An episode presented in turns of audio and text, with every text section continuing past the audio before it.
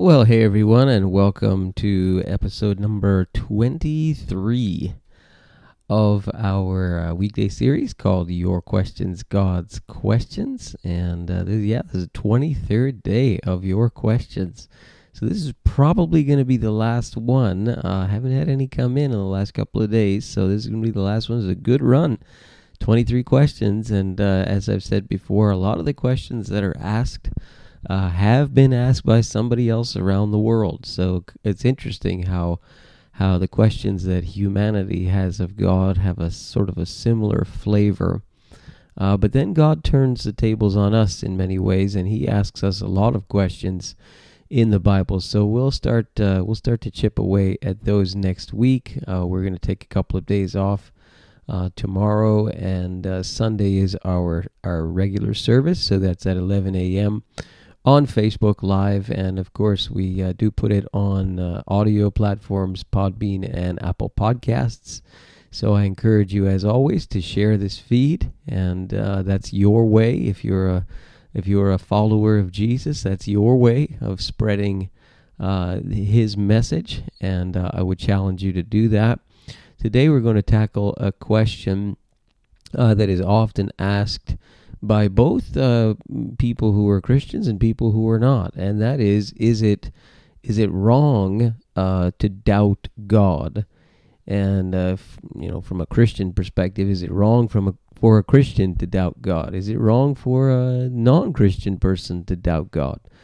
Um, and there's a lot of um, uh, reticence uh, to the idea of of actually uh, doubting and uh, thinking more about those doubts and asking more and more difficult questions about God, about His existence, about the Bible, about Jesus, about all of these things.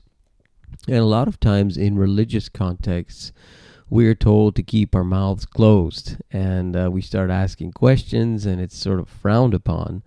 Um, and I think sometimes that's out of fear that uh, you know well, we're afraid that if we ask the questions it, maybe maybe it isn't true. Maybe these things that we believe aren't true. So don't ask questions because you may rock the boat and don't doubt you know. And then we try and distinguish between questioning and doubting and we say well questioning's okay but doubting's not okay.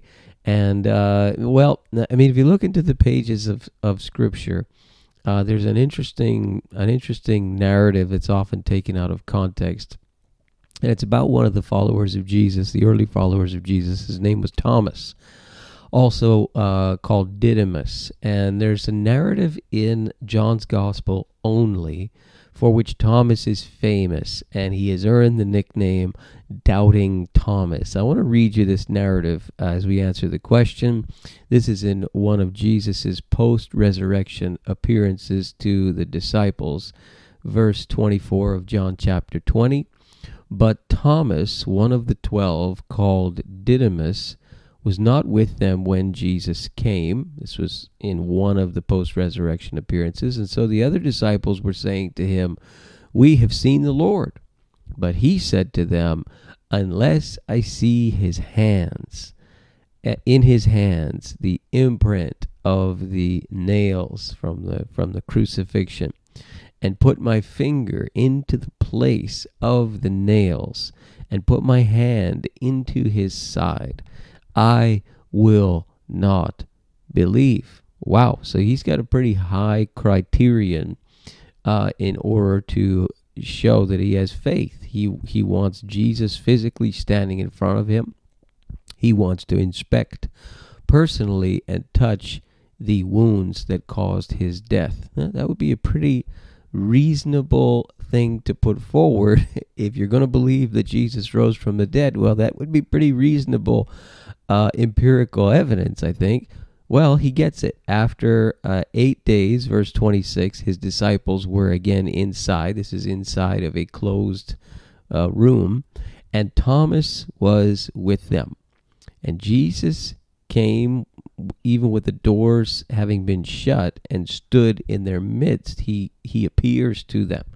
Peace be with you. And then he said to Thomas, Reach here with your finger and see my hands and reach here with your hand and put it into my side and do not be unbelieving but believing in some translations stop doubting and believe notice he does not condemn thomas for his doubt he just tells him to stop which would be very reasonable because he gave him exactly what he wanted. The, the implication is that he knew what Thomas said eight days prior, and he wasn't even there physically to hear what Thomas said eight days prior.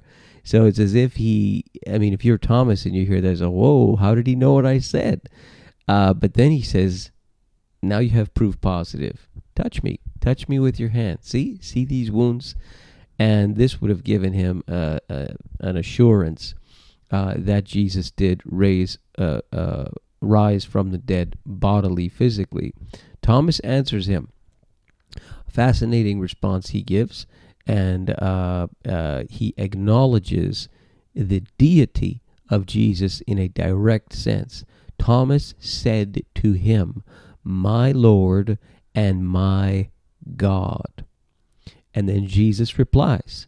Now, is Jesus going to say to him, You got it wrong, Thomas. I'm not God. Uh, you know, no, he doesn't do that. He says, Because you have seen me, you have believed.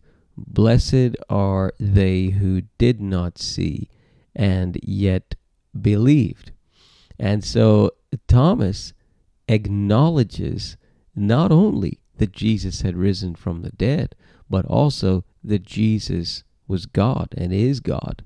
And uh, he puts the two of them together. And this this is a formula we see throughout the whole book of Acts, throughout all of the all of the epistles in the New Testament, all the writing in the New Testament.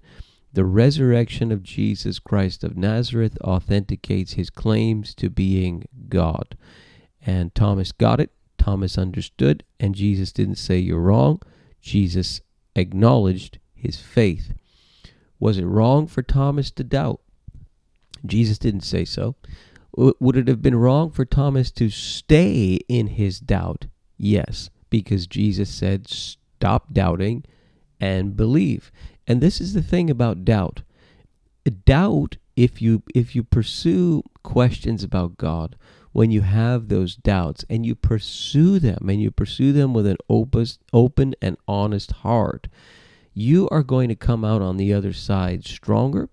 You're going to come out on the other side with more faith. Sometimes it'll be a difficult journey.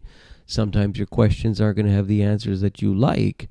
But listen, folks, God can handle your doubt. He exists. Doubt Him all you want, but pursue your line of questioning. Pursue it and give God uh, a chance to answer and to show Himself um, the heart is going to ultimately reject what the head is going to reject. You, the two aren't going to be in sync. I mean, we see this all the time. Uh, there are there are musicians, Christian musicians, Christian leaders nowadays who are saying, you know, I've thrown my faith uh, away and I no, no longer would consider myself a Christian. Popular Christian authors, and some of their doubts and some of their questions are some of the questions we've answered in this in this little podcast. And so I encourage you to um, not run away from the hard questions, to not run away from the doubt, the same way that Jesus met this man's criterion, and uh, and the same way this man grew in his faith. The same type of thing can happen with us today, as long as we acknowledge that we've got to give God a fair, a fair shot, if I can say that, uh, to reveal himself. Sometimes we're way too unfair to God. Sometimes we don't do enough work. We don't do enough uh, sort of research and reading and, and scraping and persevering on a particular question or a particular doubt we have. And we should. We should keep searching. We should keep asking. We should keep pursuing. We should keep persevering because on the other side, we're going to be believing even more, even as Thomas did. So I hope that that is an encouragement to you, especially those of you who, who on the other side of this camera, you're followers of Jesus. And uh, I look forward to being with you. Hope, hopefully, some of you can join us on Sunday morning, 11, right here on Facebook Live. And uh, look forward to being with you again on Monday for more of your questions, God's questions. Until we meet again, God bless you, everyone.